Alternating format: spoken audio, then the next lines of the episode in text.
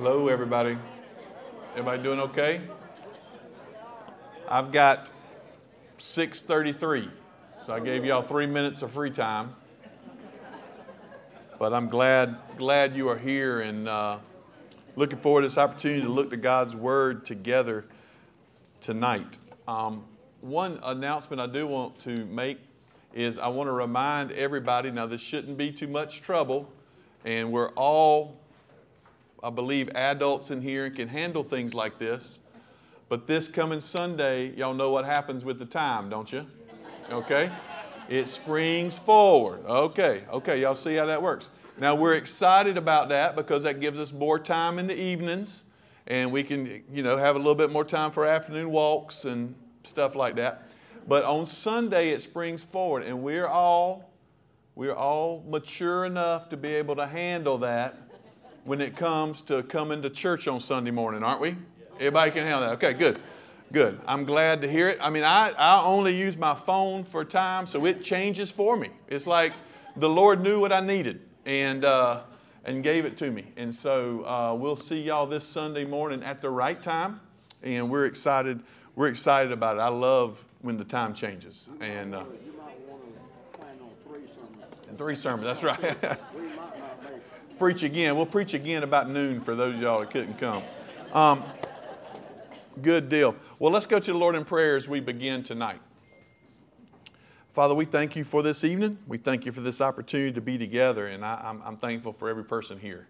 Uh, what a what a glorious privilege it is, Father, to be able to um, gather in this place this evening and have so many come out to, to spend time with one another, to spend time uh, in your Word.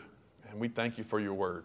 And so, God, we just pray that you would... Uh, Bless our time, and that we would uh, that we would rejoice together in your goodness and kindness and who you are, Father, and that we would recognize now what it means for us.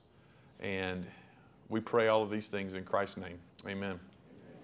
If you have your Bibles, we're going to make it easy tonight. Just turn to the book of Genesis, and we're going to do chapter one, and we're going to do verse one. And so you can see how we're we're working our way through this quickly. Uh, but chapter one, verse one tonight, and um, we'll look at that. We'll look at this together. When it comes to the book of Genesis, and, and as I said last week, as we were we were walking kind of through an overview of Scripture, this this is one book with one story, one subject. Uh, one book, one subject with one author, right? And so we're we're looking at this together. And like any other book that may be written or anything that we read, uh, some of the most important chapters are what comes up front. And Genesis chapter one through Genesis eleven really set the stage for all the rest of Scripture. If we think, as I said last week, if you think of how the timeline of Scripture lays out, then you have creation, which is Genesis one and two. You have the fall, which is Genesis three. And then you have redemption, which really goes from Genesis four all the way to Revelation twenty, if you will. And then finally you have consummation, Revelation twenty-one. So the vast majority of God's Word is made up of how God is going to redeem the mess that was created in the first part of Genesis. Genesis comes along, and that's what you have. At the end of really Genesis chapter eleven, you're left with a lot of questions. How is God going to do what he promised he would do? How is he going to redeem this mess? Because everybody's spread out, speaking different languages all over the world. How is he going to do it? And then he makes the promises, and he just unfolds that all throughout Scripture, all throughout his Word. And so when we come... in order for us to understand who God is and what he's done for us and understand the Word itself, then you really have to dig in deep here in the first couple chapters of Genesis. And really, uh, as I say tonight, you really have to kind of dig in deep a little bit to this first verse. This first verse. As one preacher I heard said, once you believe the first verse of the Bible, all the rest of them are easy to believe. Once you believe this first verse, everything else, the fact that you believe in the beginning, God created the heavens and the earth. If you believe that, then you don't have a problem with a worldwide catastrophic flood in Genesis six. If you believe that, then you don't have a problem with a God who intervenes throughout history miraculously, supernaturally, over and over and over again. If you believe Genesis one one, then you don't have a problem.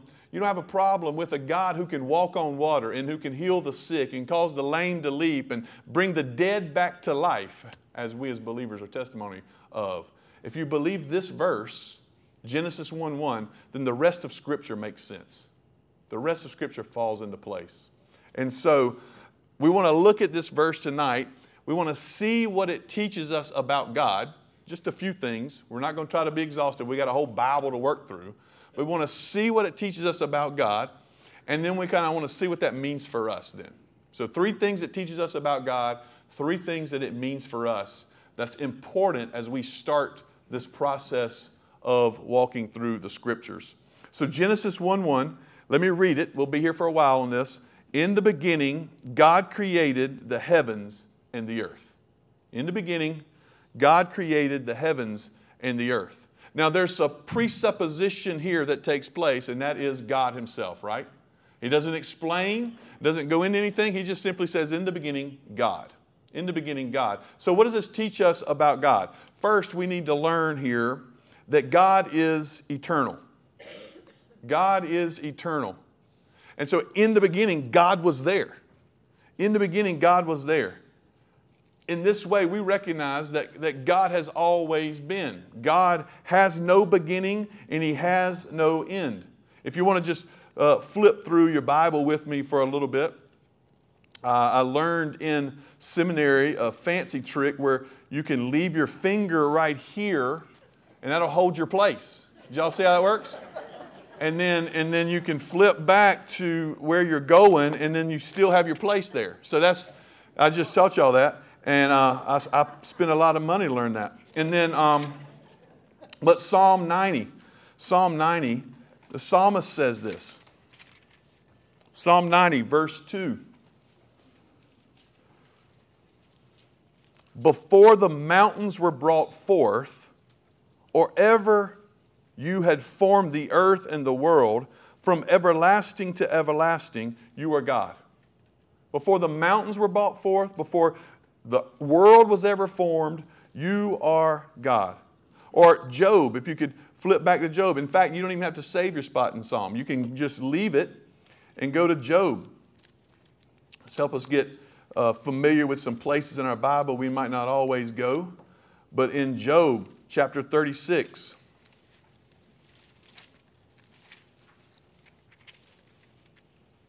Job that, chapter thirty-six, verse twenty-six. Behold, God is great, and we know Him not. The number of His years is unsearchable. In other words, Job is saying here in chapter thirty-six, verse twenty-six, he's saying that God's years are unsearchable. You can't even figure out how old He is. In fact, in Daniel, whenever it refers to to the Lord, God, on the throne, it calls Him what? The Ancient of Days.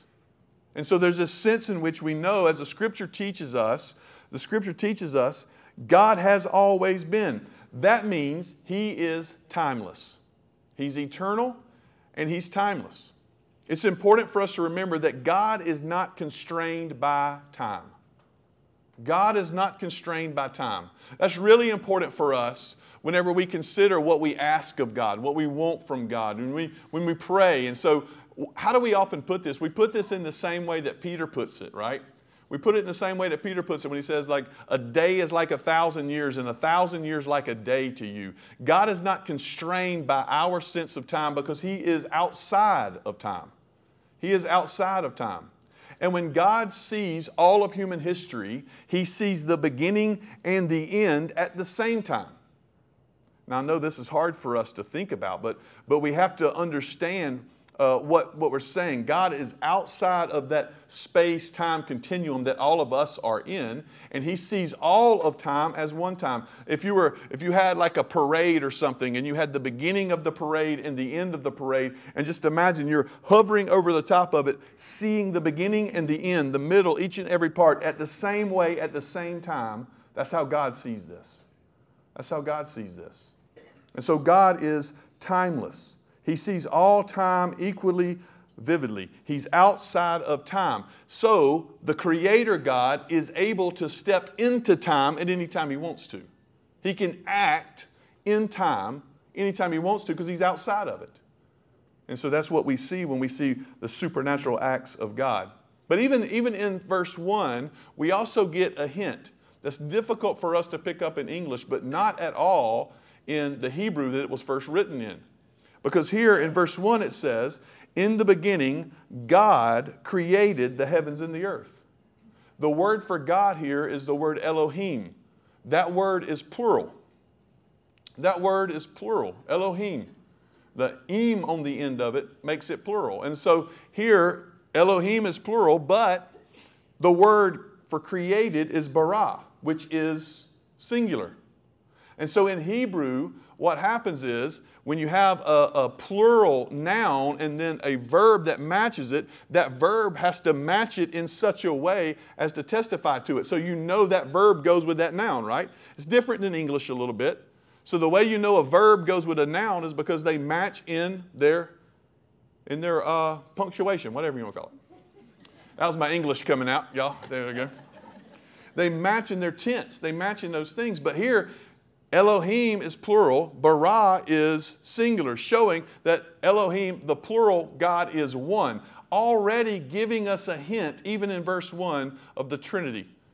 That in the beginning, God existed, even. We'll find this out. Remember how we talked about the Scriptures lay everything out in such a way as to progressively teach us these things.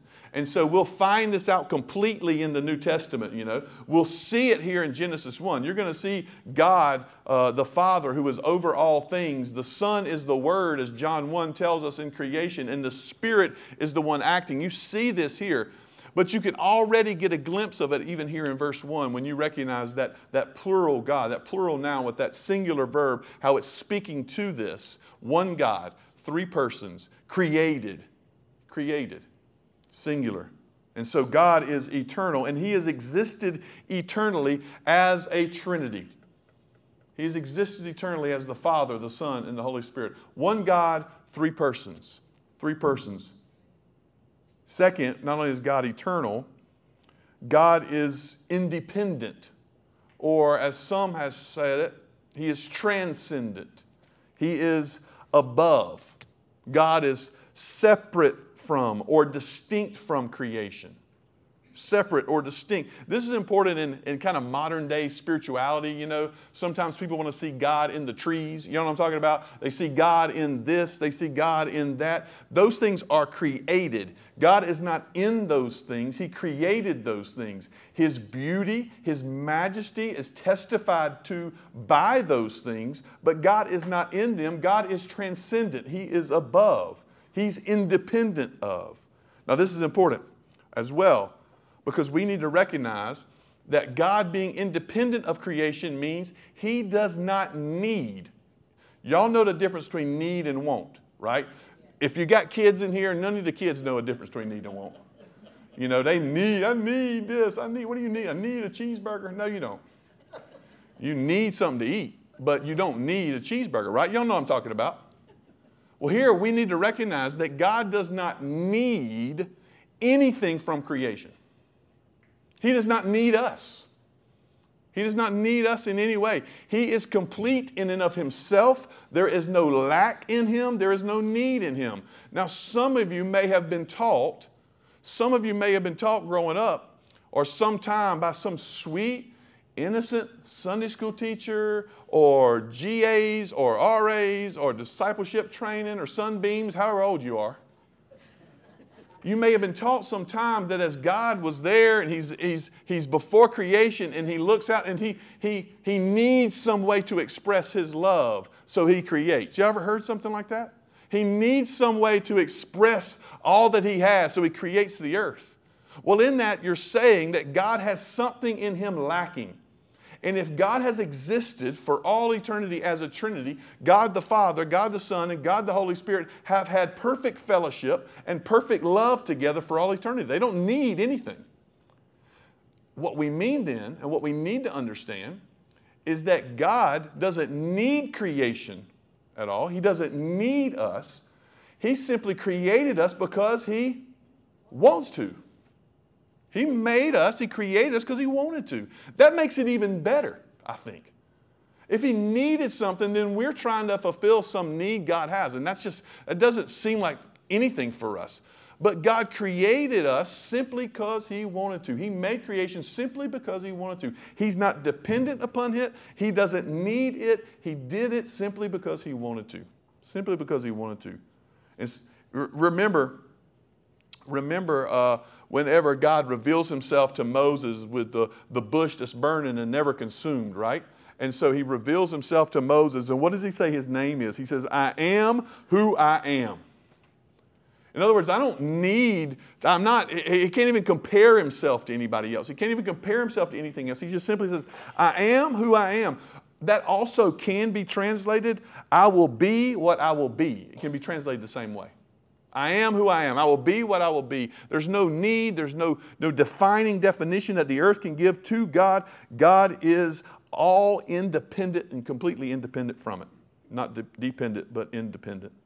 He has always existed, as I said before, as a Trinity. He's always, if you remember when Jesus prays in John seventeen, I preached from John seventeen this last week, but he says, Father, uh, let me see that love that we had before creation, before there was creation. He talks about that love that they had before even there was time. Now, what's incredible is God does not need us, but at the same time, he's created us because he wanted to. And therefore, we can bring him glory. We're going to talk about that in a minute. He delights in us. So before I, before we, we go too far to try to say that God is, doesn't need us, and I take that too far, you need to understand that you're not giving God anything he needs. You're simply giving him what he deserves, glory and honor. And God, in turn, delights in us. So Zephaniah three, you know, God rejoices over us and sings over us. He, he finds delight in us whenever we are doing what we have been created to do. Third, God is eternal. God is independent. God is all-powerful. In the beginning, God created the heavens and the earth. What we find out is there in verse three is that he simply spoke and the, earth, the world was created. The universe was created. God is all-powerful. He spoke, and everything that is created and made was made out of nothing. The famous way this is put is ex nihilo, out of nothing. God created out of nothing. There was nothing. God said, make something, and something came, right? There's no greater display of power than that. We can't imagine We can't imagine that type of power to make something out of nothing. Now, we demonstrate the imago Dei in us. We demonstrate the image of God in us whenever we create. And human beings can create incredible things, right? We can create uh, beautiful works of art. We can create beautiful songs and music. We can create magnificent buildings and structures. We can create so many different things, even down to stuff that I can't figure out, like cell phones that change time automatically for me so I'm not late to church. We can create all of these things that we see and everything that we have. We can create this. What we cannot do is create something out of nothing. And we demonstrate the, the image of God in us by taking the materials God has provided to make things and, and show our own creative ability, because that's how our Creator is. We have this own creative ability. We demonstrate it that way, but we cannot make something out of nothing. But God did. God spoke, and the universe was created out of nothing. There's no greater power than this. This is also called God's sovereignty. God's sovereignty. God is sovereign over all that he creates. He's sovereign over all that he creates. But I want to add to this. What does this mean? There was nothing, God spoke, and now we have the universe. That's what we'll see in chapter one. We see his power. So God is the eternal creator, right? Independent, transcendent from creation, but all-powerful in making creation and speaking creation. And so if you if you use the finger trick and flip over to Psalm twenty-four, Psalm twenty-four is right after Psalm twenty-three. Well, I mean, that's one of your favorite Psalms, I'm sure. So, and listen to what the psalmist says in Psalm twenty-four, one. He says, "The earth is the Lord's and the fullness thereof, the world and those who dwell therein. For he has founded it upon the seas and established it upon the rivers." In other words, the earth, the world, the people, everything belongs to who? God. Why? Because he created it.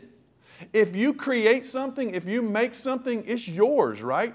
You get the patent for it. You get the money for it. You get everything for it. When you make something, it's yours and you get to design it. Me and my brother used to grow up and, and we would always get tired. You know, you're playing. I just had one brother, so we're playing one-on-one. We would make up games all the time. You know what I'm saying? And what was the constant battle? What the rules were. Why? Because he thinks he made it up. He gets to make the rules. I think I made it up. I get to make the rules. Before long, the game just turned into a wrestling match. Because you can't determine who makes the rules, who made the game. Because whoever makes the game gets to make the rules, right? And so that's exactly what the psalmist is saying. The earth is the Lord's, the fullness thereof. So you don't get to make the rules about how this place operates, how this world is run. You don't get to make those rules. God created this. In fact, he speaks to God's power there when he says he founded it upon the seas and the rivers. You can't build a house upon water. But God has built the universe and the foundations of it and shown his power and how he's done that by even building it upon the waters of the sea. And so God, all-powerful, has created it all. One of my favorite passages, favorite passages is Job thirty-eight.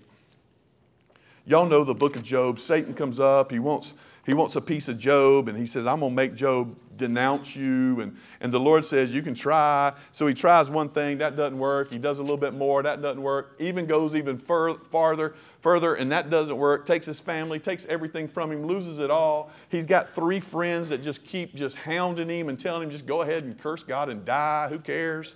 You know, he's doing this over and over again. And finally, Job, after persevering and being patient, finally he's kind of had enough, you know, and you think there's some sympathy there. And so Job finally in chapter thirty-eight just says, Lord, you got to tell me, you've got to give me an answer as to what's going on and what's happening. And I love God's response in Job thirty-eight. I, I used to always say, but I don't know if this translates well, but it's like, it's like God just kind of punks Job back down a little bit. Oh, Lord, rebuke me not in your anger. Well, oh, God, that's Psalm. That's a different book. Can we take that out the tape back there, Jeremy? Tape. That shows my age, too. We're talking about tape. V H S. We cut that out to V H S. Um, Job thirty-eight. Here he goes. So Job finally questions God, and he's saying, you got to give me an answer. And, and, and then Job thirty-eight, then the Lord answered Job out of the whirlwind, right? So he's going to speak. Who is this? In other words, who do you think you are, Job? You coming to me to ask me questions? The Lord says, who is this uh, that darkens the counsel by words without knowledge? You don't even know what you're talking about, Job. If you're going to come to me, he tells him, dress for action, dress like a man. If you're going to come to me, Job, man up. Let's talk about it. Where were you when I laid the foundations of the earth? Tell me, if you have understanding, who determined its measurements? Surely you know, Job. You know how this went down. You know how it was all determined. You were there when I created everything and made everything, weren't you, Job? Tell me about it. He keeps asking these incredible questions. Do you know where I keep the snow, Job? You know? Are you the one that tells the sun to come up and the same time tells the sun to go down? Are you the one, Job, that sends lightning through the sky and tells it, tells it exactly where to strike? I mean, he just over and over again just talks about what? He talks about the things that happen in creation. And the presumptive word here is the Lord says, that's me. Every single day I tell the earth to spin.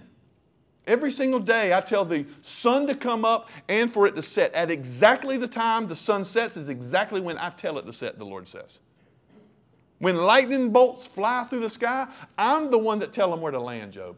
I'm the one that leads the mountain goat through the mountains. Do you know where the mountain goat gives birth? I guarantee you none of y'all in here can take me to a place where a mountain goat gives birth. The Lord can. You know where I keep the snow, Job? Do you know where my storehouse is for all the hail? Do you know where that's at? And the Lord just constantly lets Job know, you don't get to come to me no matter what happens. And think about this with Job. Think about this for your own life. No matter what happens here for Job, the Lord lets him know, you don't get to come to me and ask the questions. I'm the creator of everything.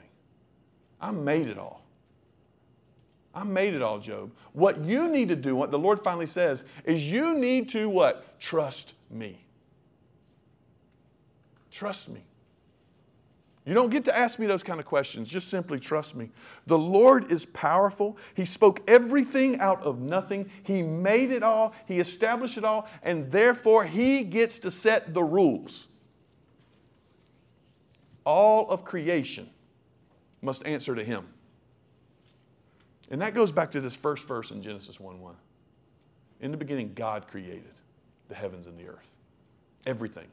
Therefore, this is His creation, and everyone must answer to Him, which brings us into what does that mean for us? What does it teach us about ourselves then? If this first verse teaches us that God is eternal, it teaches us that, that He's independent and transcendent, that He doesn't need creation, but He's made it out of His own will to bring it about. If it tells us that He's all-powerful, creating it out of nothing and, and, and establishing it as His creation, what does it tell us about us? It teaches us about ourselves. First, we are under God's authority. We are under God's authority. If God has created everything, and God gets to make the rules, guess what? We have to play by those rules. He's the authority we have to answer to. He's not only the creator, the maker, He's the judge, right? In the end. Why is He the judge? Because He is the creator. He's the one who made this place. He's the one who made this earth. So when He establishes, here's how you are to live, in light of the fact that God has created everything, He's the one who's established it. Now you are under His authority. What God says matters then. If God has said it, then that's what we are to do. We are to obey it. What God teaches about marriage, whether we like it or not, whether it's comfortable or not, that's what the rules are, right? Whatever God says in the Ten Commandments, we may not like how those infringe upon our own autonomy and rights, but our own autonomy and rights do not supersede the Creator's autonomy and rights. He's the one who made it. We have to answer to Him.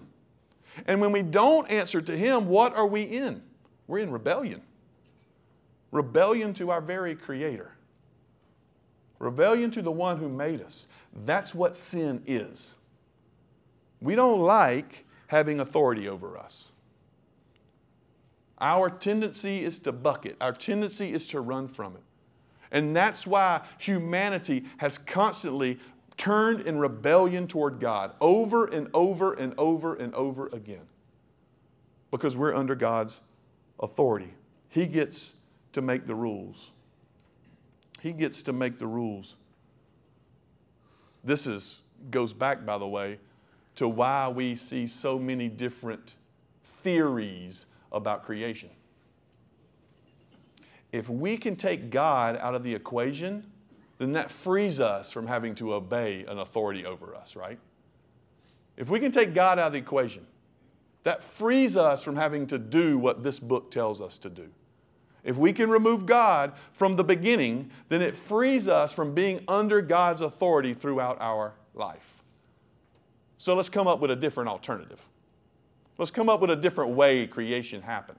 Let's come up with a different way this went about. And so what humanity has done is they've searched and they've searched and they've searched for a different way, some other thing, and they come up with some theory, and they just simply say, that's it. It has to be that. We know in the beginning there was no God. It has to be this. The only problem is when you take God out of the equation and you remove Genesis one one from your understanding of life, the only problem is something's got to fill that spot, and there is nothing on creation. There's nothing anywhere that can fill up and carry the burden of Genesis one one other than the God and creator of the universe. There's nothing that can tote that. There's nothing we can come up with. We want to come up with a huge explosion out somewhere in the middle of somewhere, right? That can't bear the burden of Genesis one one. Whatever big bang you want to do. And you can say God created everything and He used the big bang to do it. Well, what does the big bang matter then? God made it all, right? And if God made it all, then we have to answer to Him. We must answer to Him. Now, I know sometimes this is where we as Christians, again, we cannot be fearful of looking backwards to society.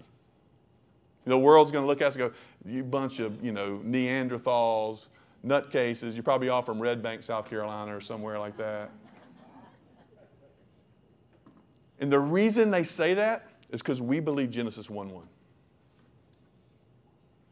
Everything else falls in line, right?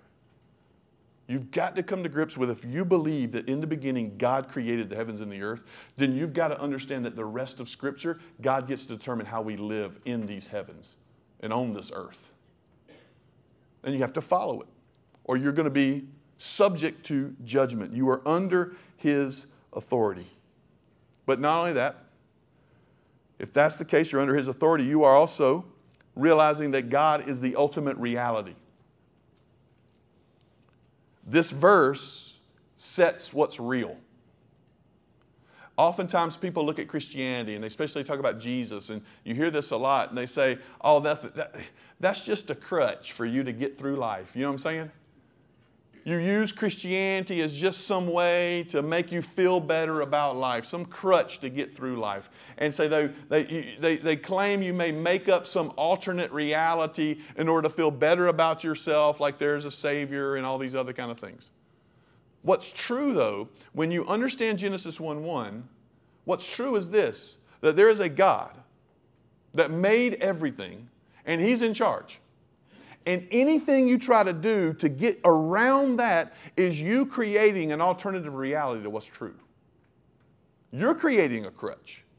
And that crutch for you is to help you get out from under His authority, to help you realize you don't have to obey those kind of those old rules that are in this book. You can, you can progress and grow. You can do those things. You're, you're, you're trying to make yourself feel better about yourself and your own sinfulness.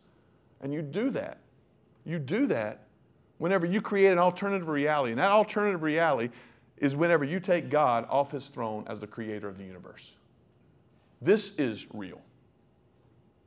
And if God is the creator of all things, maker of heavens and earth, heaven and earth, then He's real. And everything has to be judged according to Him. Everything has to be understood according to Him. We have to put our life into context according to who He is. We have to put our family in context according to he, who He is. We have to put our judgments, our, our finances, our, our resources, everything we have in context according to who God is. Because when you realize God's the creator of the heavens and earth, and from whom all blessings flow, right, then everything you have really does not belong to you. It belongs to Him. And so you use that, and you have to use that according in this, re- this is what's real. And so what's real for us is that God is on His throne. Now, what does that mean for me and how I live? That's what reality is. And anything that takes Him off the throne, anything that tries to, to, to demote Him from being the creator is an alternative reality that just simply tries to appease someone's conscience so they feel better about their sin, about their disobedience, about their unbelief. God is what is real. If you look, if you look to Hebrews, Hebrews eleven, which is the, the hall of faith, as some have termed it, where the author of Hebrews just simply repeats by faith, by faith, by faith, and, and goes through the stories of the Old Testament. If you look to verse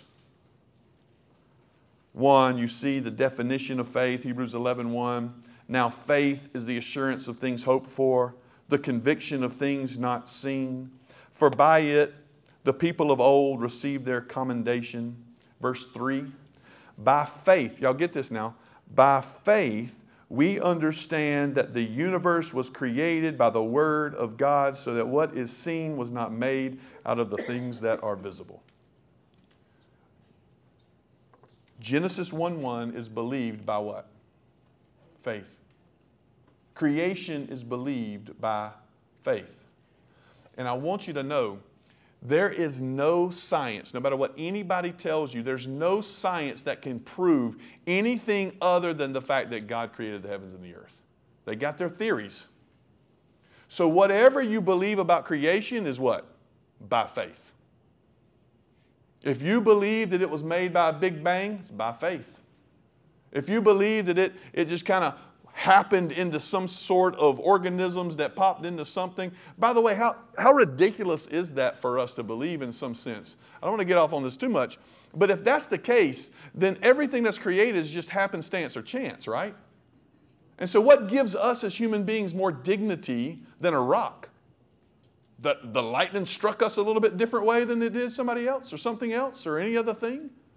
We're all the same matter that just happily happens to form into this thing or that thing or the other thing. But we recognize in the story of creation that the Bible gets us that we as human beings are the pinnacle of creation because we're the ones created in the image of God, fashioned by His own hands and breathed. Our very breath is coming from Him Himself as He breathed into us. That's what gives us our dignity. That's why we fight for life. That's why we fight for truth, right? So whatever you believe about creation, it's going to be by faith. Whether it is God who is on the throne, who made it all out of nothing, or some other scientific theory that they can throw out there. Whatever it is, you're going to be by faith. And so if you think about it that way, you just want to simply say, well, it's all a gamble then, right? If it's a gamble, then I'm going to go ahead and choose the Lord. Because if I'm wrong on that end, I got some trouble. But here's the other thing. I don't think it's that big of a gamble. I think all of creation points to the fact that a creator, a designer, an intelligent, beautiful, glorious designer made every stitch of it. And you and I are testimony to that. I don't believe it's that big. A, I don't think it's that hard. I think everything in creation points to the majesty and power and glory of the Lord God Almighty who made it all. And as we think of it that way and we look to it, we look at Genesis one one, in the beginning God created the heavens and the earth, should cause us to say, well, He's the one then who has authority, and that's where reality is. So let's read this and find out what our Creator tells us.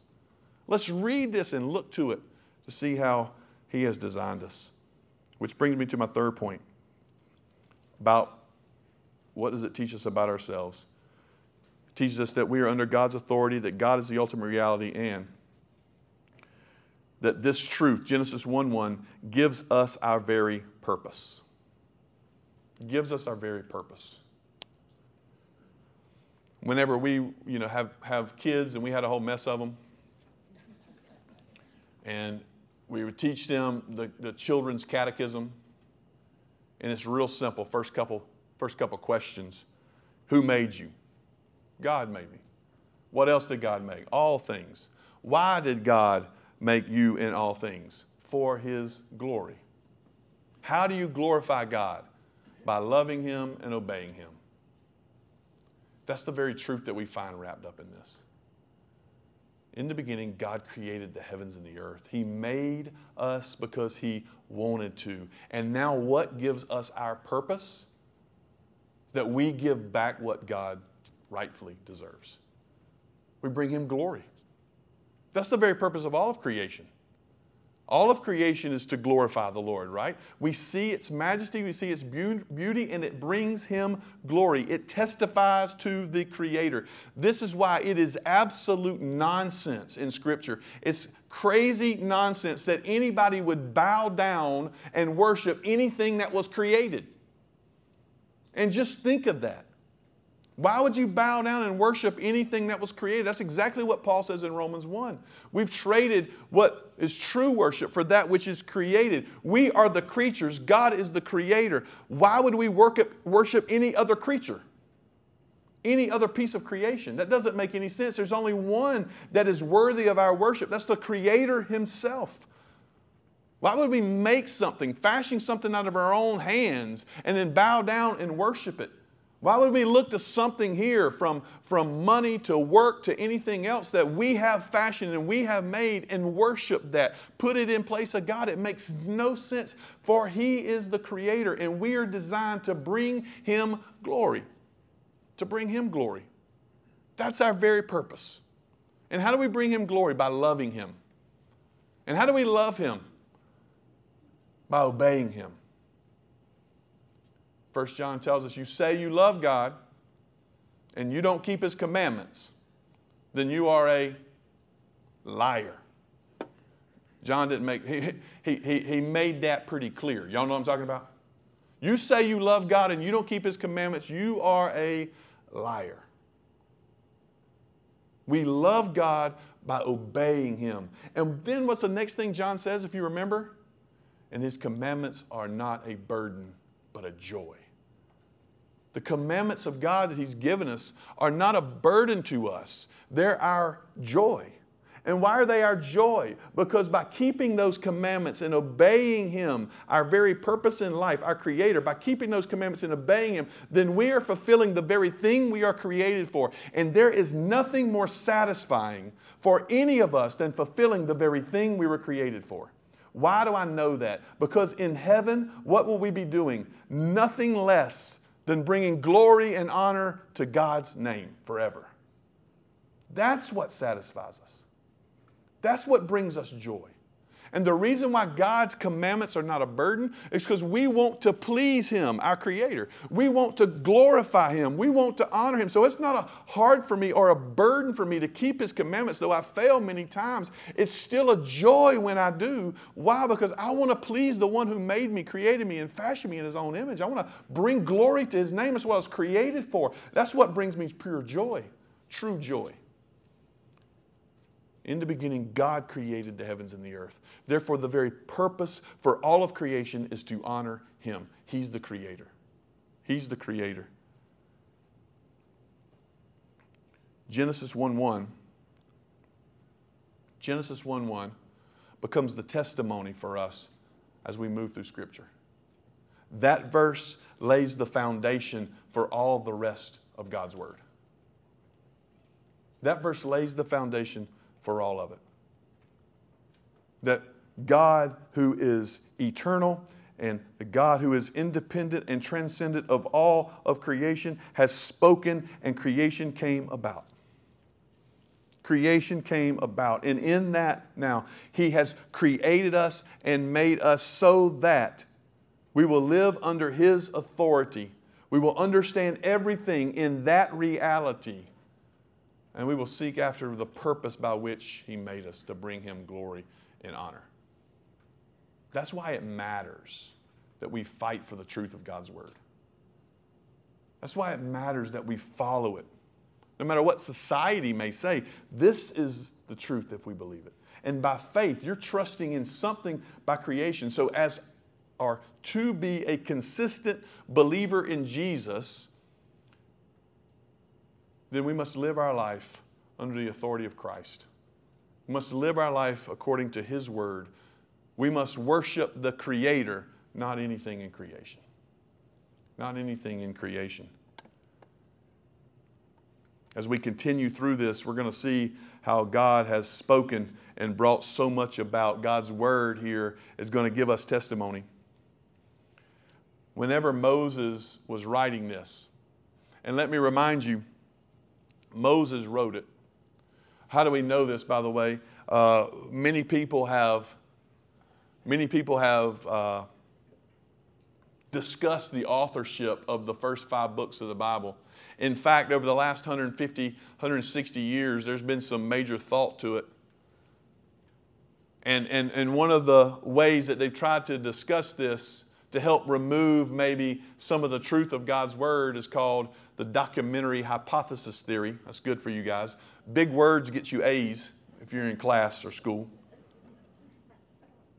This is the idea that it was some editor who came in later and edited all this together. And so you may have seen this. Some of it refer to the J E P D understanding, right? So this one editor comes in, and there's times where they use the name Jehovah, J, for God. And then there's times that they use the name Elohim for God. And then there's times where the priests wrote about um, what's going on in the temple. That's the priest time. And then there's Deuteronomy, which is kind of different from all of it. That's the D. So it's just really an editor. Moses didn't really write these five books. And when you do that, you can kind of alleviate some of its claims and undermine what it's saying, right? And maybe some of its supernaturalism or some of those things that we just don't like as modern people who knows that miracles don't really happen, correct? That's not true. I'm just saying that. That's what they say. But here's the problem with that. The problem with that is Jesus. And in John chapter five, John chapter five, Jesus is talking about the witnesses to him, himself. And he's talking to the Pharisees, and the Pharisees claim that they follow Moses. They claim they follow Moses. And so we don't follow you, Jesus. We follow Moses, right? Talking about the first five books of the Bible. And Jesus comes at them with this scathing rebuke. How can you believe, verse forty-four, when you receive glory from one another and do not seek the glory that comes from the only God? It's an incredible question.